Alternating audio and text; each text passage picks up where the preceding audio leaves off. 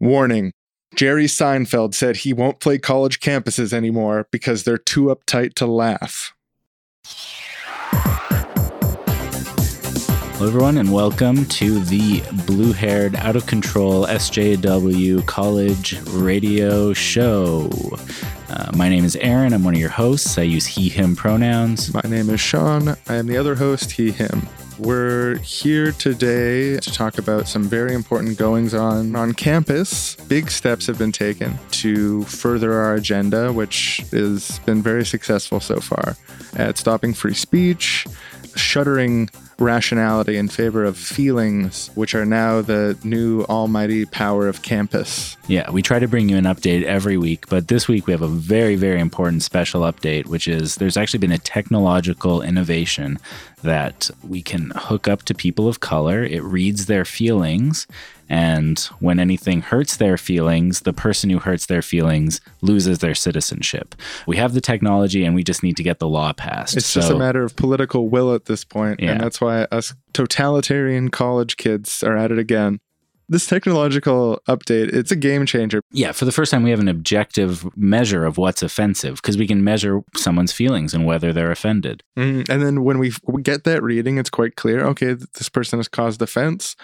Boom, there goes the citizenship. Now you're a stateless citizen. You have no passport and you're you can't own property. Subject to being deported.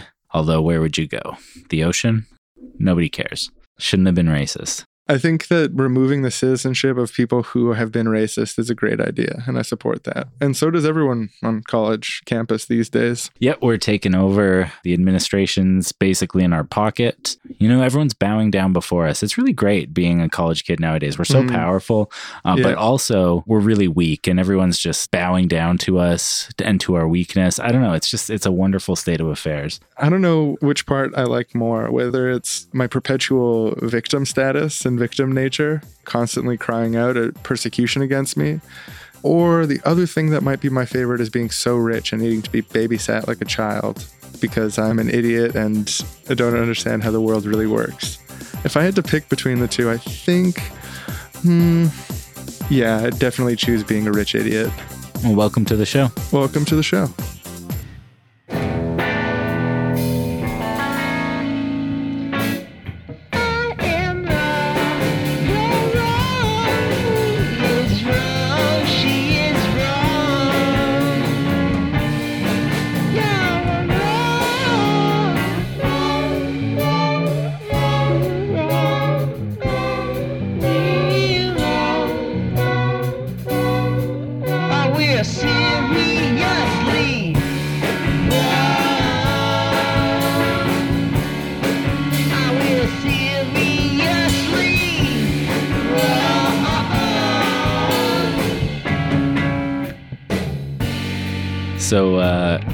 Think about these college students? Out of control? you just, just all uh, yeah all college students are out of control Well, with- not all. These these college students. sorry but who's these okay you're gonna The- start at square one Oh, who are sorry. these Well, these, the SJWs. You've heard of the SJWs on college campuses? yeah social justice warriors Yes. yeah i'm familiar with that acronym Yeah, they uh, they're just going wild. Uh, they want to be coddled, and they're punching people. You've heard about this, right? Uh, yeah i have i have heard about coddle is also a cooking term Is it? yeah it's if you if you cook an egg in water that's not boiling it's called coddling oh, that's cute. Yeah, I didn't know that. yeah it is I um, don't know why that brings me such delight. But um, yeah, I mean, I've definitely heard a lot of people say stuff like college students are spoiled babies who have unrealistic demands and they're rich. These are rich, spoiled, blue haired babies who are out of control. Yes, now you know what I'm talking about. This is what I wanted to get to. The rich, spoiled, blue-haired babies. yeah. Just out of control. Out of control, eh?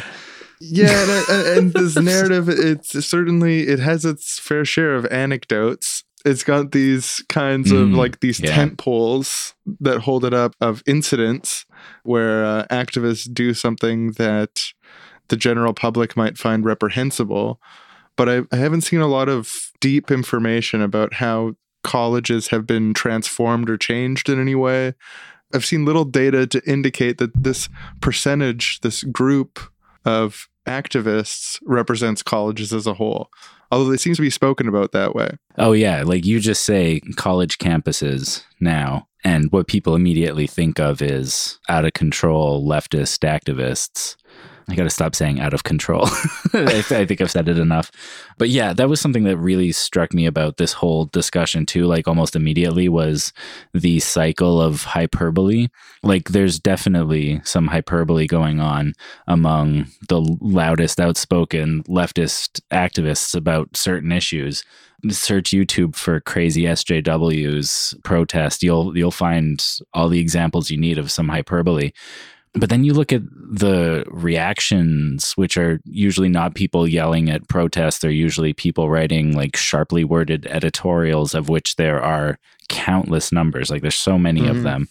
And they're just as hyperbolic in their own way, making these particular examples of things that happened universalized as problems that are happening everywhere, conflating what the most angry person at the protester said with what the administrations are doing. There's this implication that that administrations are complicit in this SJW thing. And then this SJW thing is defined by the worst, loudest videos on YouTube you've ever found. And like, it's just, it's, everything gets jumbled up. Did, did college kids used to be under control and then something changed at some point? Because I, I feel like that's not the case. I feel like there's been a history of a minority of students in any student body being activists and protesters, making demands of the administration or making demands of society at large. I just feel like it's been par for the course for universities for a long time to have a vocal minority of activists there seems to be this implication or this this narrative out there that something's fundamentally changed around say 2013 2014 when new ways of speaking and thinking about social justice were raising in prominence that there was some sort of fundamental change where like the heads of universities started bowing to this almighty powerful political correctness god of these blue hairs who are rich spoiled babysat children who have Mhm. all these horrible demands and control everything there's like a pivot in the way that it was thought about and talked about more so than an actual change in the university body as a whole. Because in my limited experience that i've never went to university or college i know a lot of people who have and have visited campuses uh, the impression that i get is that largely universities have been undergoing kind of a process of neoliberal corporatization that's focused on pushing people into economics and business ahead of the humanities pushing people away from studying things that are useless like art and Right. literature and Yeah. towards things that Philosophy. are useful like business degrees and economics and what have you for example uh, here in in BC the Simon Fraser University's got a rich history of activism but has recently become more of like a politically sterile environment that's got a bigger focus on like the business side of the university than the humanities or stuff like that I think you might have touched on the answer to your own question at the beginning of what you said, which was around the time that new ways of thinking about social justice rose to prominence. And I think I think that's what the change was. Like prior to let's even say 2010, a lot of what students were demonstrating about were different things like the Iraq war that was a big thing during the 2000s that like student protest movements were about let's get us out of the Iraq war that's something that people were used to. People are used to students demonstrating about war being bad or about capitalism being bad, even. But these new ways of talking about social justice, these like touchstones of this debate, things that came up like trigger warnings, safe spaces, microaggressions, like all these, this new lingo popped up. It got imbibed by the student protest sphere that existed already. And these ideas, I think people have found especially objectionable. And that's why this thing has escalated so much. Yeah, I, but why universities specifically for this ire? Like, I'd be really curious to see if the popularity of these things rose in universities before it rose in the general population. Because, like, it affected my social group, and I'm sure there were people in my social group who were At going to university. yeah. Yeah, but I wouldn't say that was the defining feature. What percentage of the university population is activist? It's got to be under 10%. And so when clearly what's being targeted is activism, what's it's being targeted is the ideals underpinning social justice, the ideals underpinning left wing politics that is focused on particularisms of identity and, power structures in society. Like that's the real target here. And it's it's just it's interesting why that target, which extends beyond the university, probably the majority of its adherents exist outside of universities. And it's a minority population within the university. So why why is it the target? Yeah, I don't know. Well, like I don't know about trigger warnings, but microaggressions, at least that idea comes from anti-oppression studies, anti-oppression theory from scholars, like studying these things and coming up with uh, ways of categorizing these ideas. I think these ideas do, for to at least to some extent, come from universities, but I think part of it might just be that the political discourse that's happening largely in society is put under a magnifying glass in college campuses because you have a bunch of young students there. They tend to be just discovering politics tend to be very assertive and want to speak out and idealistic and all those things and you, you're just going to have this amplified environment There was an interesting point that Nathan Robinson, the um, editor of Current Affairs, made in, in one of his articles about free speech in campuses along the lines of that amplification you're mentioning, which is that in regular kind of public life, if you're a wage earning professional, chances are the majority of your time is going towards your career and family and stuff like that. You're not going to a lot of cafes to watch speakers. You're not participating in a vibrant political public Right. life yeah, yeah exactly in the same way that you might be in the university. So part of the reason that some of these debates get centered on university about who should be allowed to speak or not, who should be granted space, what ideas are so far that you shouldn't be granted a platform and so on. Like these are general questions around free speech and free expression in political life, but university students are uniquely participating in that compared to general society where yeah most of the time people at the end of the day when they're done making money for their boss they go home to relax and watch netflix Yeah, no, exactly. The way I see it is like these these ideas are out there now and they're being debated. Like to what extent should universities be safe spaces or have safe spaces? Uh, to what extent should students be warned about alarming content? Like all these things are questions worth asking and worth talking about. And besides the hyperbole and besides like some specific examples of like student activists going too far, which again you can certainly find I just think the discussion around these issues is actually pretty healthy and it's actually a really good thing that you know these ideas are being discussed and debated and we're like we're working it out. It's it's not so bad. today on seriously wrong story time the story of the uptight sjw blue hairs the greensboro four the year was 1959, and sure, there was still a lot of racism, but it was being worked on, and it was obvious. Didn't need to be pointed out. Four blue haired black students from North Carolina Agricultural and Technical State University decided that they'd had enough of being reasonable and having the debates like adults, and decided that they were going to go completely crazy and demand things that are totally impossible in SJW fantasy the food counters at department stores not being segregated based on race anymore. They hatched a plan to sit in at the lunch counter at Woolsworth and refuse to leave until they were served to get attention to the issue of civil rights and social justice. Ugh. They said, Sorry, we're not going to serve you. This is a whites only counter. And they said, I'm unreasonable. I'm an SJW. I'm going to stay here all day until you serve me. Hmm. And on the second day, 20 more entitled babies showed up, demanding that they be served at the whites only counter. On the third day, over 60. Other similar protests in other cities began popping up after about 10 days of their sit in. In March, blue hair President Eisenhower said he was deeply sympathetic with the efforts of any crazy group to enjoy the rights of. to enjoy the rights of equality that are guaranteed by the SJW's crazy, crazy SJW Constitution. By the third week of February, demonstrations had spread to at least 250 major cities and towns. And on July 26, Woolsworth's just like so many college administrations, caved to the SJW college protesters and desegregated their lunch counters, allowing people to eat no matter what their race was at a lunch counter. The Greensboro Blue Hair protests are widely credited with inspiring direct action at segregated churches, motels, swimming pools, beaches, libraries, movies, snowballing, spreading to other cities, and being one of the definitive nonviolent protest moments in civil rights history.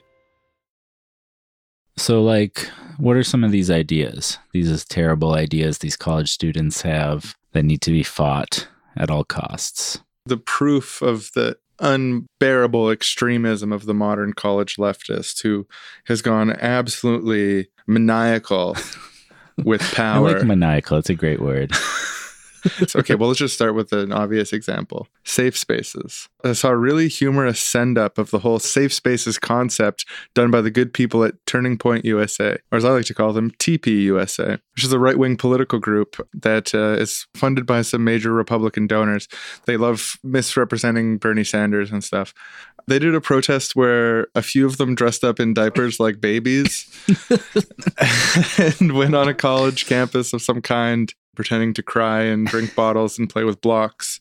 So, trying to stick it to the leftists by just completely humiliating themselves and engaging in borderline baby fetish stuff. Oh man, the safe spaces thing is a weird area of discourse because so many things get confused. First, there's concerns about safety. There's real concerns about physical safety. If you talk about some of the protests that have gotten violent in recent years like that that leftist being shot at a Milo speaking event in Seattle. Mm-hmm. Point being, like maybe during a Milo event, it's not a terrible idea to want to have a room with some chill music and some crayons or some blocks and maybe some video games. If it's either that or going out into these protests where people are getting shot, I might want to hang out in the safe space, in the chill zone. I like renaming it a chill zone rather than a safe space. I think people would like it better. Oh, yeah, definitely. Just a chill zone, just a place to chill where we're going to do our best to make sure that there isn't very much racism and sexism there. So you can just relax with your video games. Yeah, it's a relaxing place. There's blocks. If you say the N word, we're going to kick you out. Because it's uh, not chill. yeah, it's not chill. Exactly. But I, I don't know. I'm trying to think of something other than blocks that people actually like to do. Um, there is adult coloring books. Um, Yeah, I'm trying to think of real world examples. And it's always been like during speakers who were particularly objectionable for one reason or another, Charles Murray or Milo or something like that. People objected to it.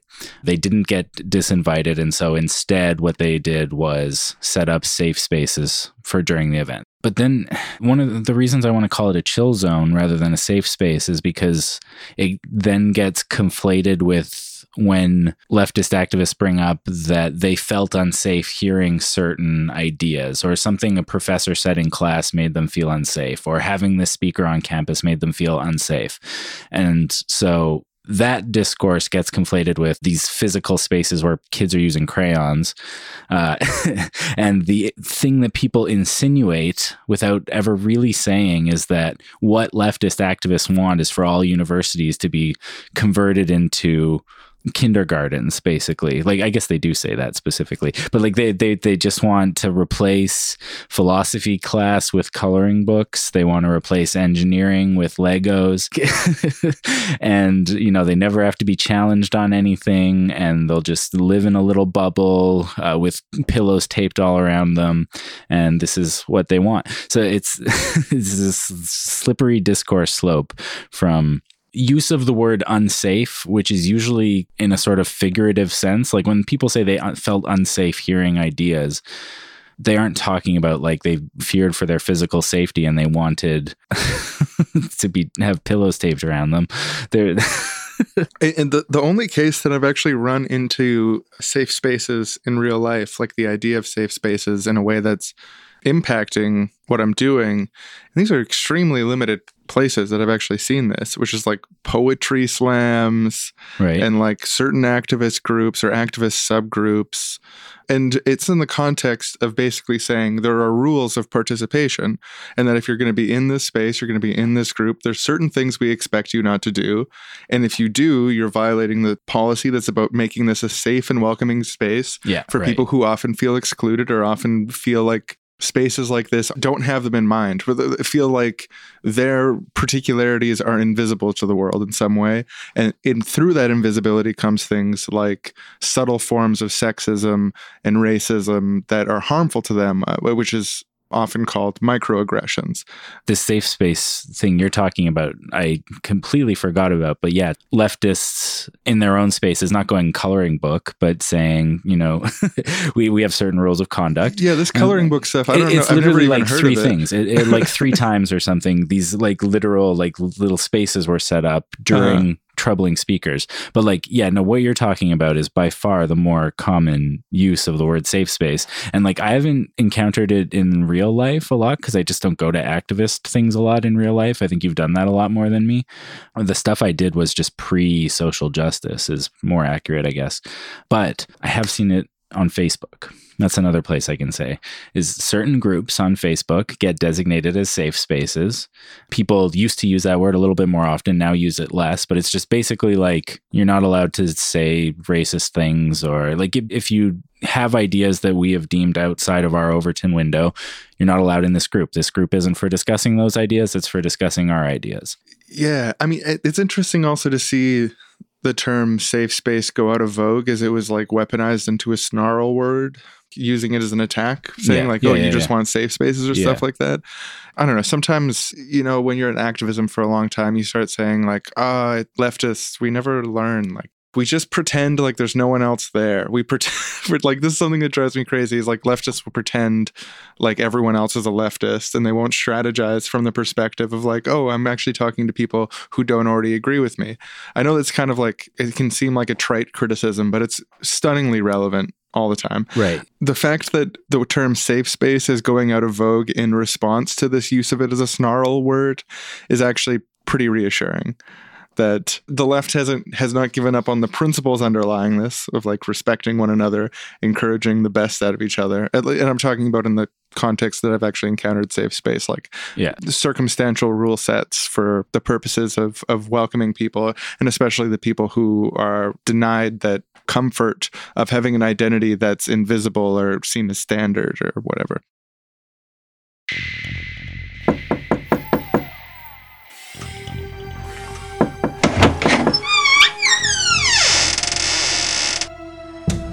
Uh, hey, hi, Dean of the university. Yeah, step in, step in. It's uh Carister, right? Yeah, I'm actually coming here with a proposal from the faculty organization. We voted on this and we all agree it's going to be a great idea. Lay it on me. So, we were at the inclusivity meeting and we were just thinking, how can we undermine this institution that we're all a part of? Mhm, That's your mandate. Go on. First, let's take these college kids and let's intellectually disarm them by teaching them postmodernism. We'll let it infect all the disciplines. We'll create a whole bunch of new fake disciplines, and we use them as tools to convince these students that truth doesn't exist and that nothing means anything. I love it. Smash their minds to mush. Yeah. Yes, minds to mush. Perfect. Yes. I love that. Mine's too much. Sorry. Anyway, I'll go on.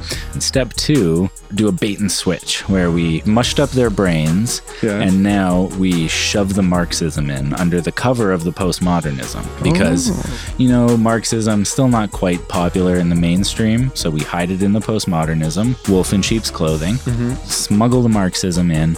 They dye their hair blue. Yes. And step three, which is making it illegal to burn the flag. No, not the American flag, but the hammer and sickle, the Soviet flag. We want to make it so that if anyone is caught burning that flag in public, they lose their citizenship. I love it. I love what you've come up with. It is days like this that remind me why I got into administering colleges and what makes it a passion for me. And it's it's shoving this ideology down these kids' throats. I'm extremely proud, extremely proud to know that the diversity committee is coming up with such high quality suggestions to undermine the rationality of the school and make sure that emotions always rule the day and that no one's a critical thinker anymore. And you know, we we've got the biggest history department in the country. You know, we've got major history scholars here. So let's just say we have studied our history. We know exactly what we're getting ourselves into with this Marxist oh, stuff. It leads to one place mass genocide.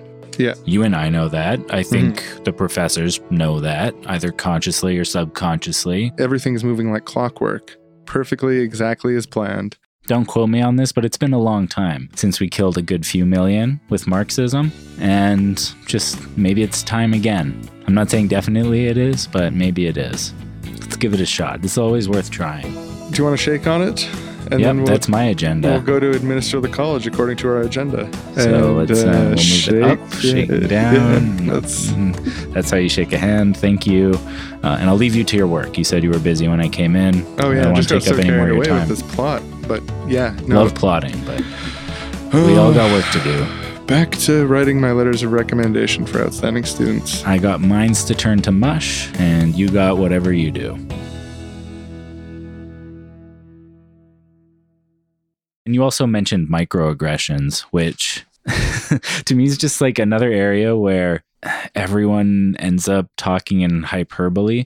Like the whole point of it being called a microaggression is that like it kind of sucks and like you know like a thousand cuts start like you start to bleed a lot what's the fucking th- death by a thousand cuts and it's not that for example asking a person who has asian features where they're from is the most racist thing in the world and everyone who does it is as bad as someone who's in the kkk uh, that's exactly not what's being said because that's why it's called a microaggression and not being in the kkk To further defend microaggressions, I just think it's a useful or interesting framing, especially around places where like we 60 years ago the United States stopped segregating people because they were black from white people and started allowing black people to sit in the same part of the bus as white people. That was 60 years ago. That's a pretty explicit uh, macroaggression. right That's that's Yeah. a that's a big one. And so like that's really easy to see. But in the wake of that society and that culture, one of the ways that racism pops up is in these like subtle little different ways that we treat each other. And I think it's worth pointing out and thinking about.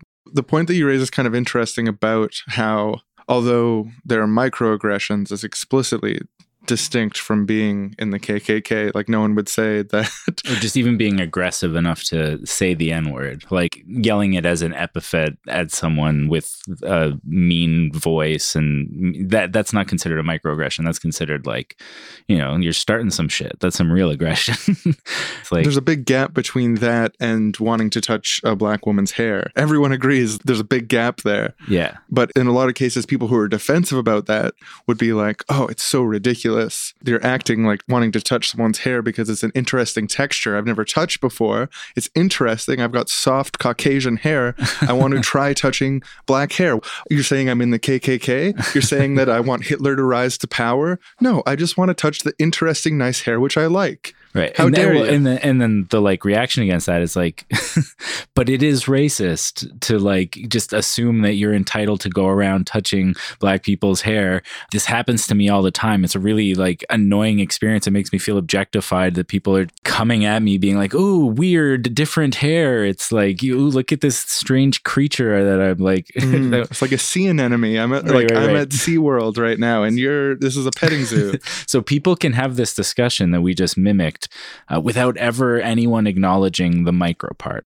I you know I want kind of want to go a little further than you and say like it's small if I poke you, but if I poke you over and over again every day, it becomes not small at a certain point. Yeah, you know, right. and yeah. and that's part of the importance of the microaggression. That's that's why microaggressions, although they are small, are still a big enough deal to talk about or a big enough deal to think about and and and like uh, uh, yeah i really like that example because it's like if you poke me once okay yeah it's not a huge deal but if you poke me like once or a couple times and then i'm like hey dude please stop poking me and you start going like oh what is poking you the same as shooting you Wait, and are you it's like, saying well, I'm a no, no, but killer because I poked you? or you like you're acting like I punched you in the face. I just poked you. I didn't punch you in the face. It's like, oh, I know you didn't punch me in the face, but like it still it, it sucks. Mm. All I'm saying is that it sucks. And can you please stop? And- And I'm just starting to feel like you poking me so much is connected to you not respecting me, and like the fact that you think it's not a big Why deal that you I think that? Right? like yeah. the fact that I care about this, and you're saying like, oh, it's not a big. I'm allowed to poke you, blah blah blah. It's like well, you're poking me You're gonna sic not the police on me for poking you? I, no, I'm not saying. Why do you want to sic the police on me for poking you? no, You're trying to get your college administrators to make it so I'll get expelled if I poke you. if you should please stop poking me because it's very annoying and I find it not just annoying but disrespectful. And it also reminds me of the fact that 50 years ago, all of your relatives were super racist to all of my relatives and treated me like we weren't human. Yeah.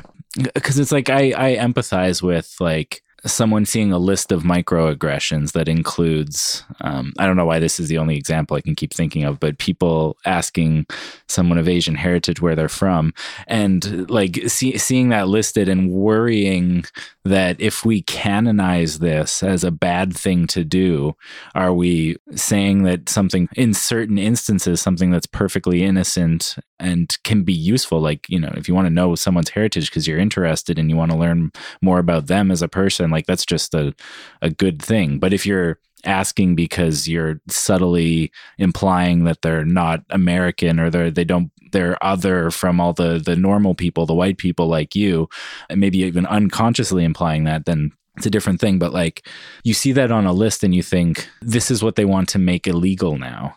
So, uh, like, I, I get the reticence there, and I get the person being like, "Well, wait a minute, then maybe that's not so bad. Maybe it's not such a bad thing to ask someone where they're from."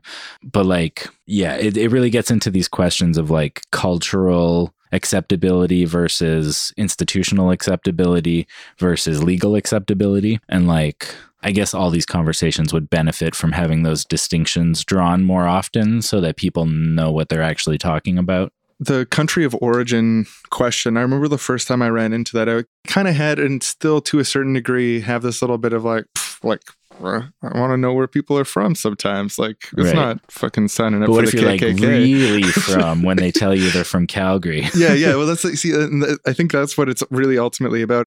I'm pretty sure, generally speaking, like you're saying, asking about curiosity about the person. Like, if I'm asking you what your heritage is, what country do your ancestors come from, what culture are you a part of? I think that's can be a really respectful conversation as part of curiosity about another human being. But the problem is that that question is asked in a context where white people are not asking other white people where they're from. They're asking people who have a different physically apparent identity where they're from. And rather than asking what their ethnicity is or what their culture is, they're asking where you're from. And then when you tell them where they're from, they keep on asking, Where are you from? No, really from. You can't be from America. You have to be from somewhere else. I mean, originally, it, instead of saying, What is your cultural heritage? What's Right. like, yeah, exactly. so it, rather than being about a relationship with a person and uh, information about a person that is centered in respect and understanding a human being is on the other side of this conversation, the implication is that you're seeing people in groups based on their physical features, where if you have a nose that is a certain shape, you can't be from California. You must be from somewhere else. Like that. There's a reason Yeah. to, and the more you think about it, the more it's like that is kind of fucking weird and Oh yeah, yeah. The, the like, feeling that I'm sure people get is like w- the question you're really asking is: Do I think about you through my Chinese stereotypes or my Japanese stereotypes? I'm not sure which set of mental like colorings to put on you right now based on your physical features alone. So if you could help me with that, Mhm. uh, that would be great. And like you said, the, the implication that you're ultimately from somewhere else, even if you were born in the same country, Yeah. that same implication doesn't follow someone who looks your idea of American. Yeah, which- well, yeah, because it's a weird double standard because it's true that they're ultimately from somewhere else. If ultimately from somewhere else means that their parents immigrated here from a, another country, uh, unless they're, you know, a Native American. But the same questions don't get asked of European peoples.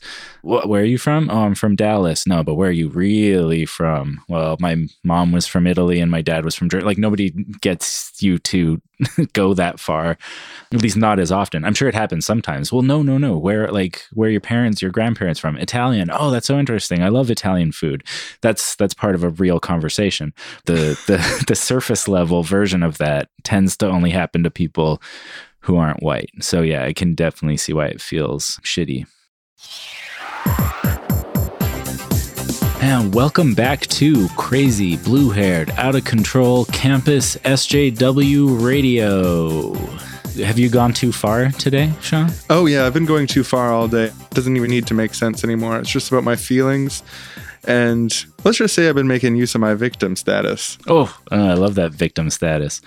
Oh, and I love being more of a victim than you. But uh, getting to our Uh, okay. favorite segment that we always do at the top of the hour is it racist? All right. Um, let me just open up my binder of things and flip to Is It Racist? Pine cones. Yeah, that's racist. Okay. And then curtains. Uh, I would say yes, totally racist. Mathematical concept of infinity. Yeah, jeez. Oh man, it just hurts a little to even hear you say that, how racist it is. But yes, definitely racist. Paint spilled on grass. You know, I I used to be bad on this one, and I used to say that wasn't racist. But someone we had a struggle session. People talked me through it. I self-critted, and now, yes, I know it is racist. Absolutely.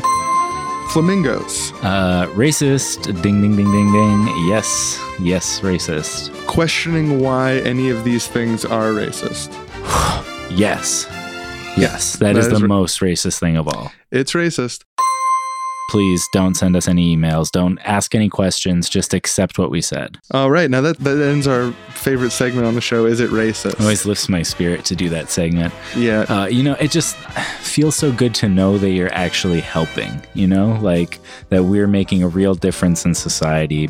It's so important. It's so, so important. Yeah, something I like to do uh, when I'm calling things or people racist is I like to hold a handheld mirror and look at myself in the mirror while I call someone else racist.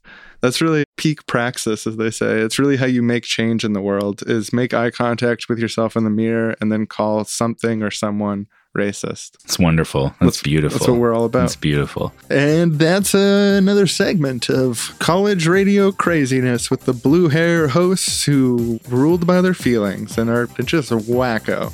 Now we're going to go to 13 minutes of a person of color screaming in rage, uh, not saying any words, just letting out their anger. They don't have a lot of spaces to do that, but we give them the time here. And we'll see you after that. So, white people, I don't want you moving that dial. Oh, yeah, you listen to all 13 minutes, or you might lose your citizenship. So, yeah, like no platforming and free speech. I feel like free speech is the tension point that I think a lot of the criticisms of college campus center around, like whether you're talking about microaggressions, safe spaces, or like no platforming. A lot, a lot of what people end up bringing that down to is free speech because oh, you want your safe space where I'm not allowed to speak my harmless conservative ideology. This is against my free speech rights. Oh, you want to outlaw me asking where you're from. This is against my free speech rights. But like with no platforming, it's a little bit more explicit that they're actually like trying to stop people from talking, at least in certain places at certain times. I don't know. I'm generally not a fan of no platforming, but also in most cases, it's not a free speech issue in that, like, say, Charles Murray gets disinvited from a campus speaking event. He still writes books. His ideas are out there and available. Literally anyone who wants to know what he thinks about things can do so very, very easily. You can read his books, you can read people having interviews with him, listen to interviews. It's just to, to, talk about this as a legal free speech issue completely misses the point. This is those levels again. Talking about it as an institutional free speech issue makes a bit more sense because universities should be places of open debates and all ideas should be allowed. Universities shouldn't be policing what ideas should or shouldn't be there. That that's actually a, a conversation that's happening. I think it's a good conversation to find out where those lines are because obviously nobody thinks flat earthers should be at campuses, but everybody thinks Hillary Clinton should be allowed to speak, or almost everybody.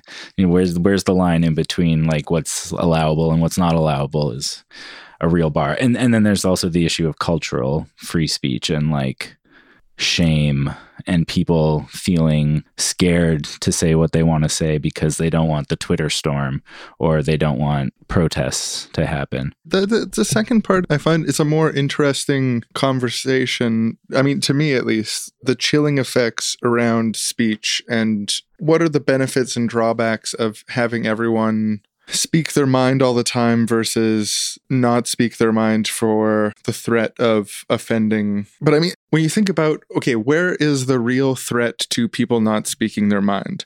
Is the primary threat to me being in trouble because I'm speaking my mind? Does that come from a blue hair college campus unprincipled activist who doesn't listen well to others and has a philosophy of the universe that I disagree with?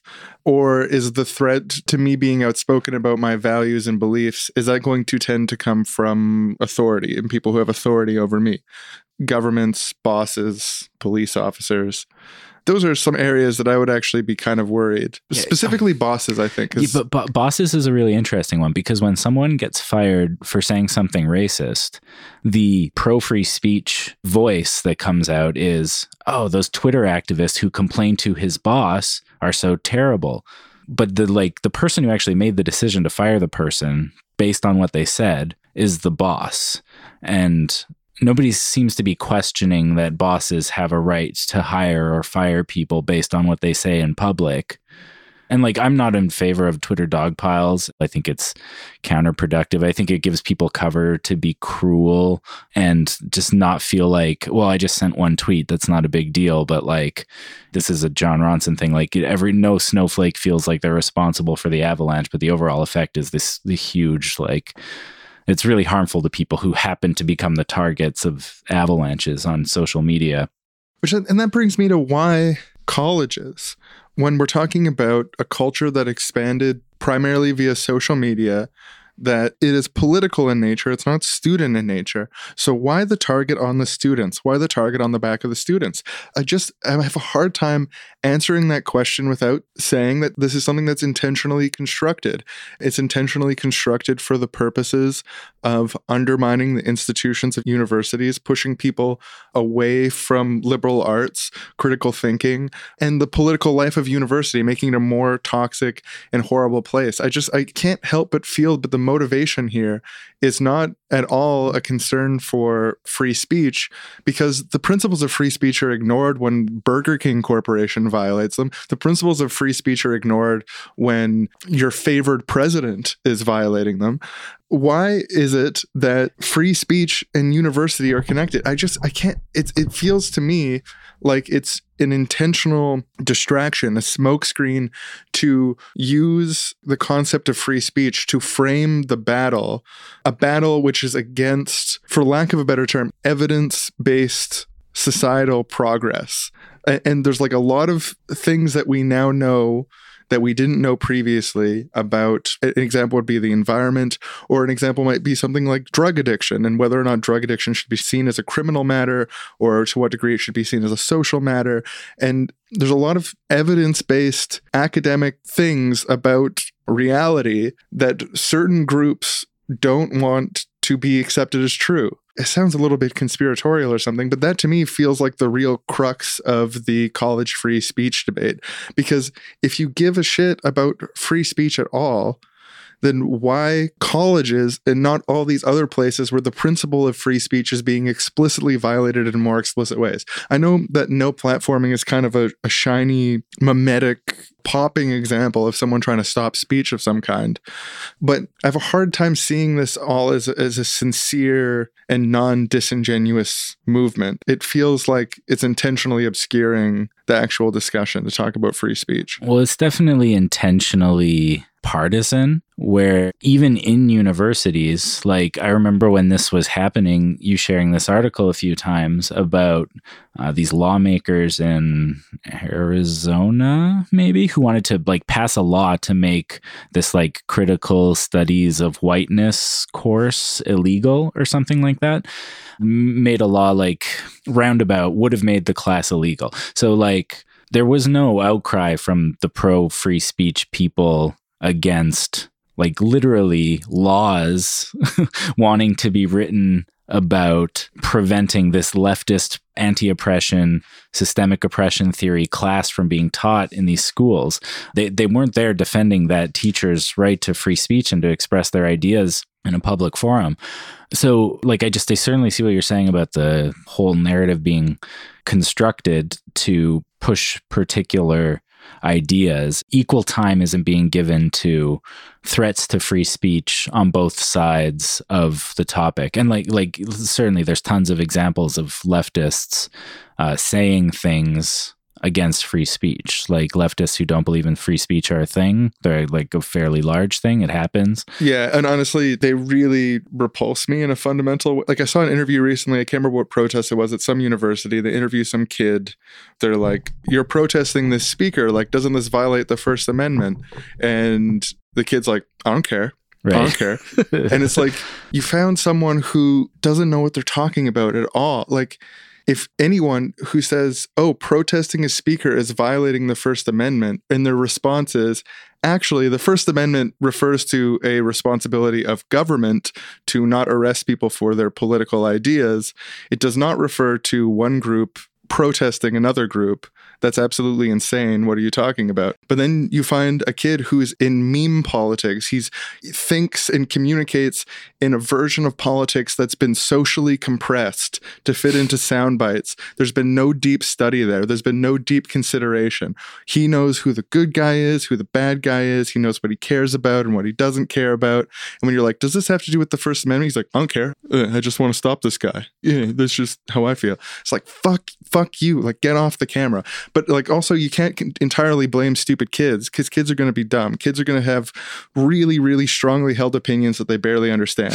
it doesn't matter if you're conservative, doesn't matter if you're liberal, doesn't matter if you're radical. When you're 18, 19, 20, 21 years old, you're going to be a dumb piece of shit a bit. It's like you're just going to be a thoughtless idiot. I want to start blaming the media for a second because I think that the headlineization of politics, the headlineization of the way that we conceive of the left as a team and the right as a team, and what's going to generate clicks and shares and all this bullshit is completely ruined the way that we think and relate to each other.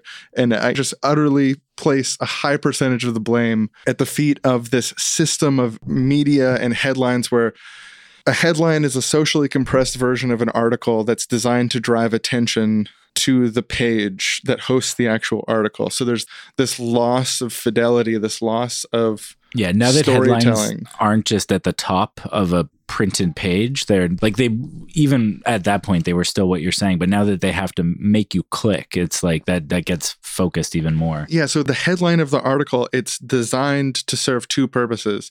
It's designed to inform you roughly of something, and it's designed to make you go through it as a portal to more Yeah. information. Headlines as portals has overtaken the part that conveys information, but you you only click a certain amount of headlines. You only read a certain amount of the articles that you click on you add all these factors together it's a, it's created a systemic crisis in the way that we talk and think about politics i think because there's all these basically advertisements for articles called headlines that are designed to generate attention but aren't designed to generate factual understanding and in fact they want to withhold information from you to generate that attention Mhm. and so as a result, we all have these headlines floating around our head where you see, oh, such and such college, this happened, such and such college, that happened. It doesn't matter, there's only six examples. It's like they stick together, they form a narrative in your head, and like this Yeah. fucking headlineization, man. It, it's the root of our hot takes crisis where people are uh, fucking generating 10 hot takes a day and doing nothing for each other. It's ruining fucking everything. And it's designed and it's manipulated by people who don't have your best interests at heart. Sorry, that's my little spoiled baby blue hair rant. Oh, I noticed your hair turned bluer as you were ranting there. do you uh, do you need to stop for a minute and color, or we'll put on some chill music? Um, are you saying that you want to make headlines illegal? Are you saying that you want to control all headlines from a central SJW bureau of headlines? Is that Uh, headed by King Jean Villiers. Oh, but you do know how to flatter me. Um, I'll go for it. King Blue Hair, Shawnee, Shawnee Blue Blue. And welcome back to the zany, wacko, totalitarian college blue hair hour. We're here to remind you that you have sinned, you're not good enough, you can never be forgiven, and your only hope is to listen to everything we say and do what we tell you. Oh, so I wanted to tell you something crazy happened to me on campus today. Okay? I was walking just outside the political science building and passed by two people having a conversation, and I heard one of them say, I don't think the nuclear family is necessarily bad for everyone. It's okay for those who would choose it. And, you know, I wanted to call them out right there, but I was having a panic attack. I had to sit down, you know, and by the time I had collected myself well enough to go and do the honest, good, true thing and punch them in the face, they were already gone.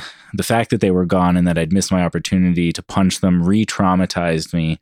And so I had to go spend some time in the safe space. I did some coloring, listened to some Bjork. It was really hard for me. Okay, firstly, I want to thank you for sharing that with me and I want to honor that. Oh, thank you. But you really should have said content warning at the beginning of that story. Uh, what? It's something we've talked about before on the show and just the need for a content Mm. warning when you're talking about something like that. If we'd had a speaker on who was pro nuclear family, or if I had been making some pro nuclear family point in some bizarro dimension, of course that would deserve a content warning. But in the context of a story where it's being disabused as the wrong position, I I've told you before that doesn't need a content warning. Okay, well, you know what it feels like when you're going around society, you have blue hair, everyone who Oh, yeah, has yeah. brown or natural hair sort of looks down on you. Yeah, it's the worst. treats you as a second class citizen. This is like that. That is like our community taking that in and creating its own version of it, where you are the normative hair person and I'm the blue hair because Mm. you you're saying, oh, you know, there should only be content warning if there's actually use, sincere use of an idea. Yeah, if someone's where- using the idea of nuclear family as a weapon Yeah, to so- systemically oppress Yeah, people who don't I'm have the saying nuclear there should be a content warning in both use and mention. And you're treating me like the blue hair of the situation, and I just don't think that's right. I think you're treating me like the blue hair of the situation. As you know, I didn't grow up in a nuclear family. As someone who faces oppression from people who grew up in nuclear families like you, Uh-huh. I'm the one who's standing up for leftist principles, and you're the one who's tone policing me. We should temper our leftist principles by warning people that, oh, I'm about to make a leftist point. Warning. Content warnings don't belong to you they belong to everybody there's a bunch of different reasons to be triggered by the idea of a nuclear family it's not about you it's just about the principles you're the one ignoring principles You don't have my lived experience. okay well i'm grabbing my phone I'm grabbing my phone. I'm you keep gonna s- talking. This is a radio show. You got to talk. I'm taking a break. I'm going to tweet. no i'm just gonna quickly quickly tweet mm. about supports the you are. nuclear family fundamentally doesn't care about the experiences of the oppressed. Don't uh, tweet. don't tweet that about me. Done. Oh already got a like. Um I didn't get my tweet out in time. I got stubby fingers. oh now it's too late for you if you send out your tweet it's just going to look like you're going on the defensive you going to tweet an apology or uh, you going to let this snowball oh look already 30 retweets wow That's it's not it's but he's what he said isn't doesn't reflect the reality of the situation at all. My phone's blowing up. Oh, what's this? The Dean of Inclusivity has just issued a statement saying you are removed from the radio show. Perfect. I- oh man. Okay. Look who's the blue hair now. I just got a Me. I mm. just got a uh, a tweet to the effect that I've mm. actually lost my citizenship over this. Mm. That's wonderful. Yeah, I'm going to be a nationless international refugee now.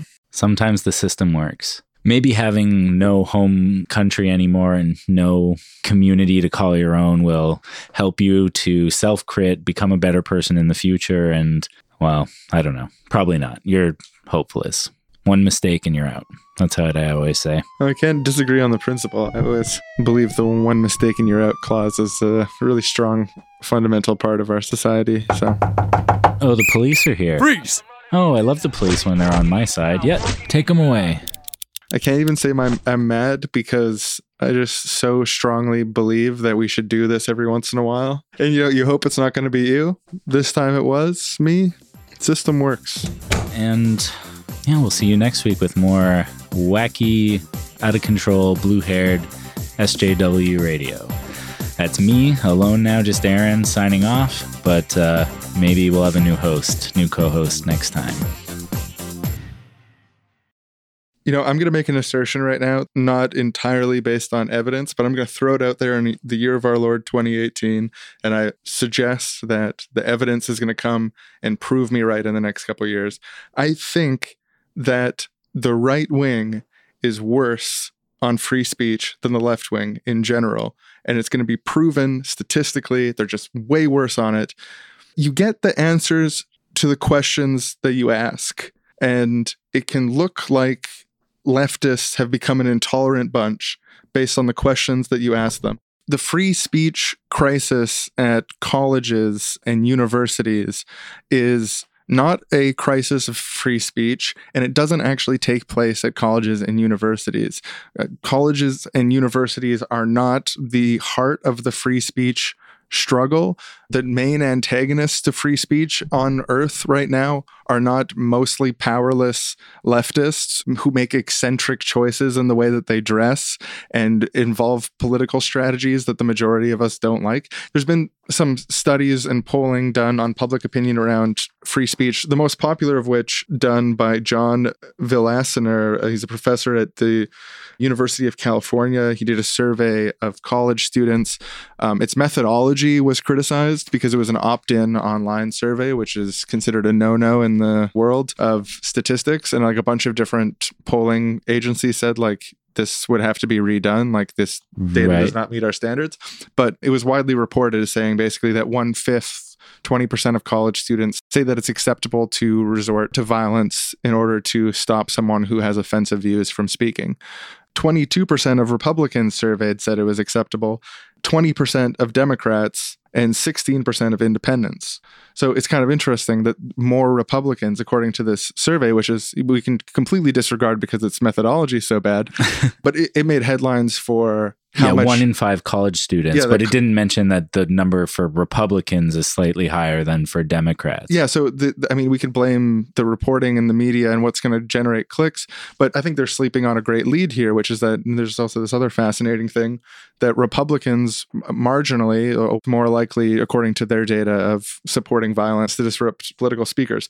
But there's a better poll of college students done by Gallup in 2016 that found that 80% of students favor an open learning environment where speakers aren't regulated, and 20% favored an environment where speakers were regulated to ensure inclusivity for everyone and specifically to target speakers that, you know, stuff like Holocaust denial and stuff like that. Right. So one in five are in favor of the university regulating it, according to this more Right. statistically sound poll. But what I found most interesting is there was a survey done by the Cato Institute on the general population as far as attitudes about free speech, censorship, and even touched specifically on college campuses. From the general population, who should not be allowed to speak at colleges? They found that four out of five people polled from the general population agree that there is some limit to what should be allowed to be said on campus. Right. Yeah, that, that seems more accurate. too. When you were just saying one out of five people thinks that the university should restrict it, I was like, oh, really? Only one out of five? Yeah, Like, only one every- out of five college students, according to a Gallup 2016 poll, which is seen as statistically accurate by experts in the Right. field. But then when you go to the general public, it's four out of five, which is like much more in line with what I would have thought. yeah, but also you get answers to the questions that you ask, and these are different questions. I Yes, gotta right, right, acknowledge yeah. in in the general population, they're asking the question who should not be allowed to speak at colleges, and giving a list of all these different types, all these Oh, different. so only one out of five people picked everyone should be allowed to speak, or like none of these people, or something like that. Exactly. Yeah. Right. Or yeah. Specifically, nineteen percent of people said no matter the circumstances, even if they advocate violence, they should be allowed to speak. Right. Um, I think that this is a more well designed question, in my opinion. yeah, absolutely. Well, and it's fascinating too because you find that, for example, over half of polled respondents, fifty-one percent of people say that people who say all white people are racist should not be allowed to speak at colleges, which is an absolutely fascinating statistic about the completely regressive anti-free speech Right. Yeah. lines no, to the totally. general population. Over half of people say it's so wrong. It's almost on par with being a Holocaust denier. Like straight up, 57% say Holocaust deniers aren't allowed to speak. 51% say if you say all white people are racist, you're not allowed to speak. It's it's a six point margin of difference. Yeah. The people are so afraid of being called racist. I, I wish this data broke down of that 51%. How many are Republicans? How many are Democrats? Or like just more broadly, I guess, identify with left or right. I think they do have that info in the um, full Oh. report, but I don't have. Right. Don't have notes. it here. Cause, cause I'm just really interested in like you you could therefore then write an article talking about how you find out the statistic it's say it's 37% of republicans think that you shouldn't be allowed to say all white people are racist on campus and isn't that awful there's the horrible trend of republicans wanting to ban people from saying that all white people are racist and then, I mean, you throw in the anecdote about the Arizona lawmakers who want to ban the study of whiteness class that, you know, I'm fairly certain implied that all white people are racist under some definitions. And, you know, you've got yourself a story there.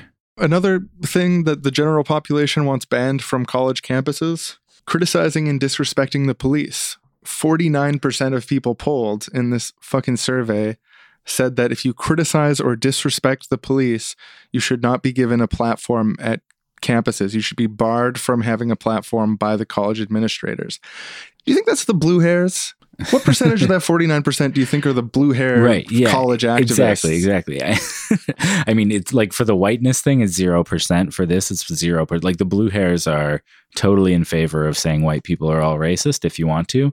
And they're totally in favor of dissing cops if you want to. I guarantee it. Also,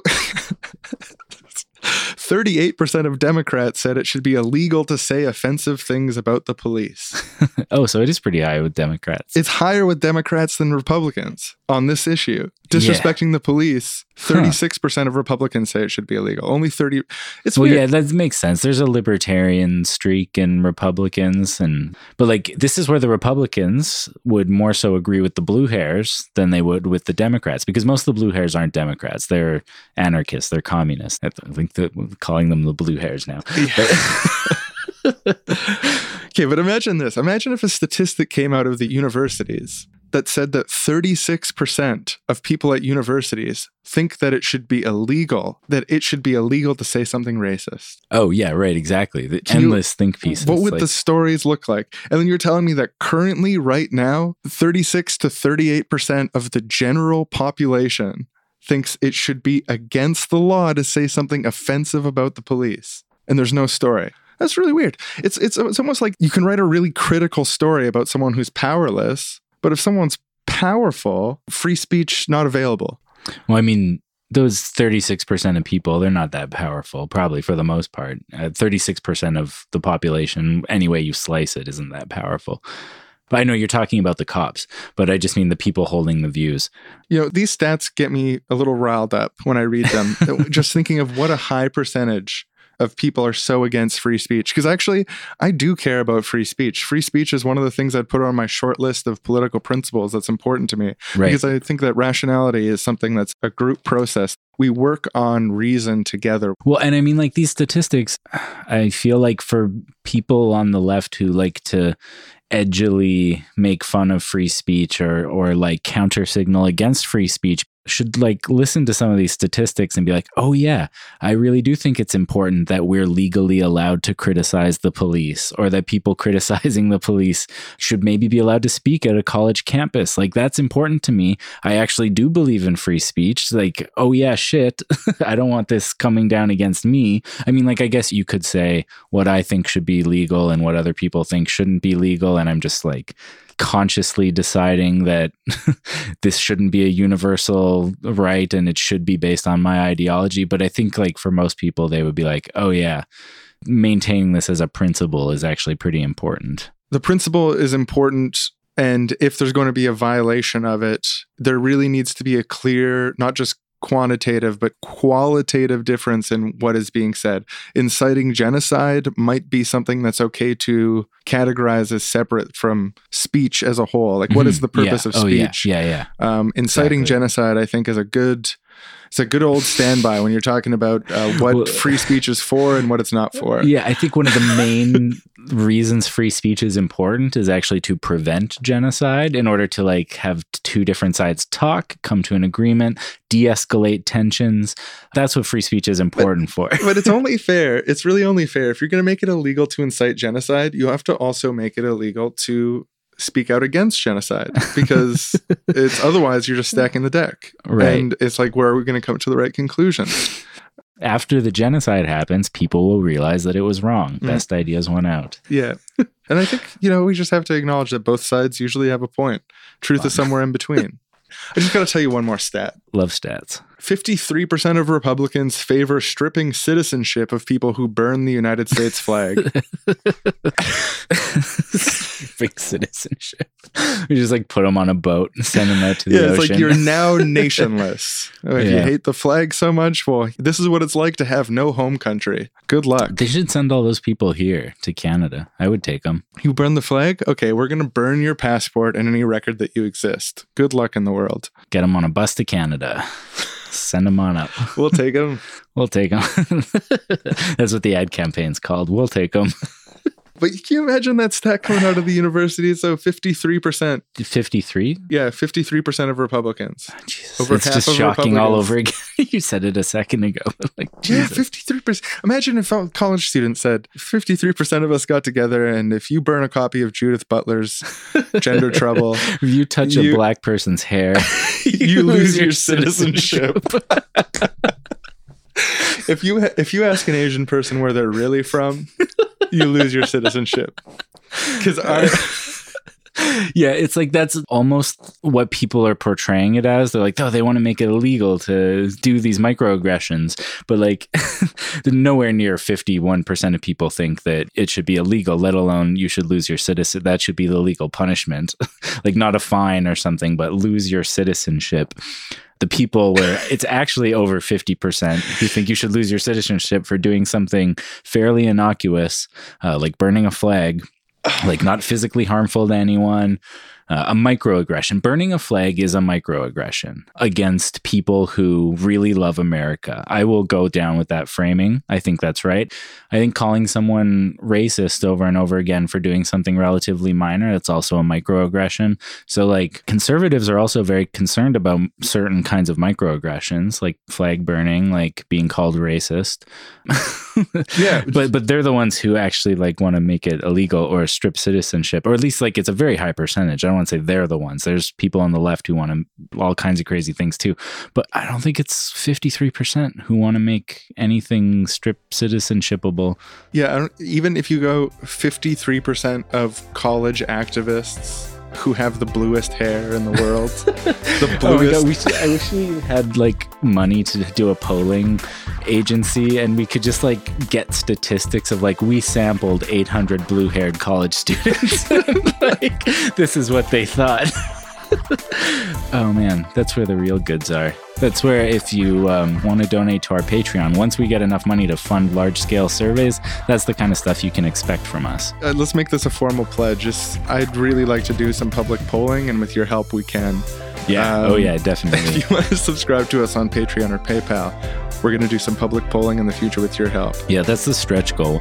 Oh man, imagine like getting those stats and then we can like send them to Reason magazine and like New Republic, Jacobin, like just all these like to have real stats that were collected in a decent way to oh man. You know, if they report on them, they say this polling was done by Seriously Wrong, and it links to our page and all Yeah, the. right, right. That'd be perfect. Well, yeah. So that that's uh, that's free speech. I mean, no, but that's that's That's colleges, crazy college students, College free, free speech, speech. debate. t- teens. Um, That's it. Yeah, I mean, I don't know. Like this conversation, I think we haven't done this episode yet because we was like, what is there to say? Like, it just everyone's having this stupid conversation all the fucking time. But I hope we we found something new and interesting to say on the topic. Yeah, I got to say, on behalf of me for the last several years not doing this episode, I'm right to not do it. This, I hate this subject. I hate them all. The end. Thanks for listening.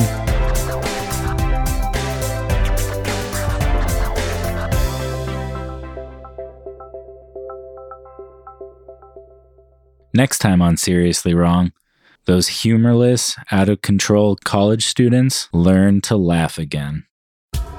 We now return to Sean from Crazy SJW College Radio as he huddles in a wet blanket in the pouring rain, surrounded by other nationless refugees sent away on boats for their first strike violations against the Church of College Social Justice.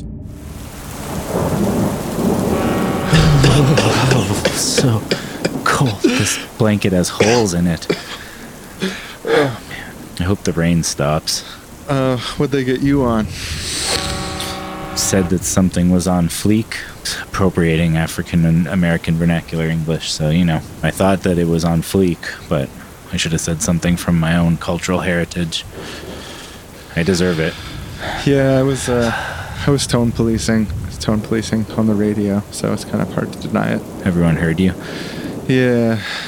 Hey, uh, say, what are you on here for? I touched a black girl's hair by accident, brushed up against it on the bus, but she didn't believe me that it was an accident. And, you know, I respect her lived experience, so I deserve it. I should have used they pronouns, but I used she pronouns. It was just a little mistake, but she present. She, I mean, they present. I deserve to be here. Oh, hey, the rain's clearing up and looks like there's an island up ahead. Do you hear that? I hear. I hear music. I hear island music. Yeah, I do hear island music. Is this where the boats go? I didn't think the boats went anywhere. I thought we just floated around at sea, but this well, here let's let's uh put down this little dock thing and we can climb out of the boat. Ah, the sunshine sure is nice. Just it was so cold before. Hello, boys. Have you been exiled from society? Yeah, we all had our citizenship revoked. Yeah. Citizenship got us. Come, sit down, warm up. We have food.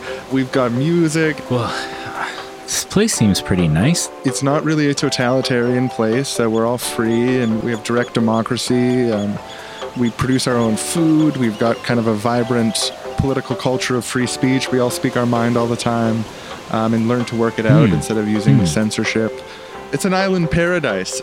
Best of all, I mean, my favorite part is learning to laugh again. Laughing. Oh yeah, I remember laughing. I Do don't you remember laughing? What Yeah, before was. they yeah. pro- we programmed it out of you. yeah. Laughing, I actually find is quite fun, and Huh. it's also humorous as well, which is just something I learned about. Humor. It's a feeling, it's a type of thing. Interesting. Jerry Seinfeld's here on the island, and he performs every night just everyday things, just stuff about island life. Hmm. He kills every night. Wow. You're crying laughing. Well, this sounds great. I'm so interested in learning how to laugh. Let's go. Let's go see Jerry. Come on, Jerry will teach you.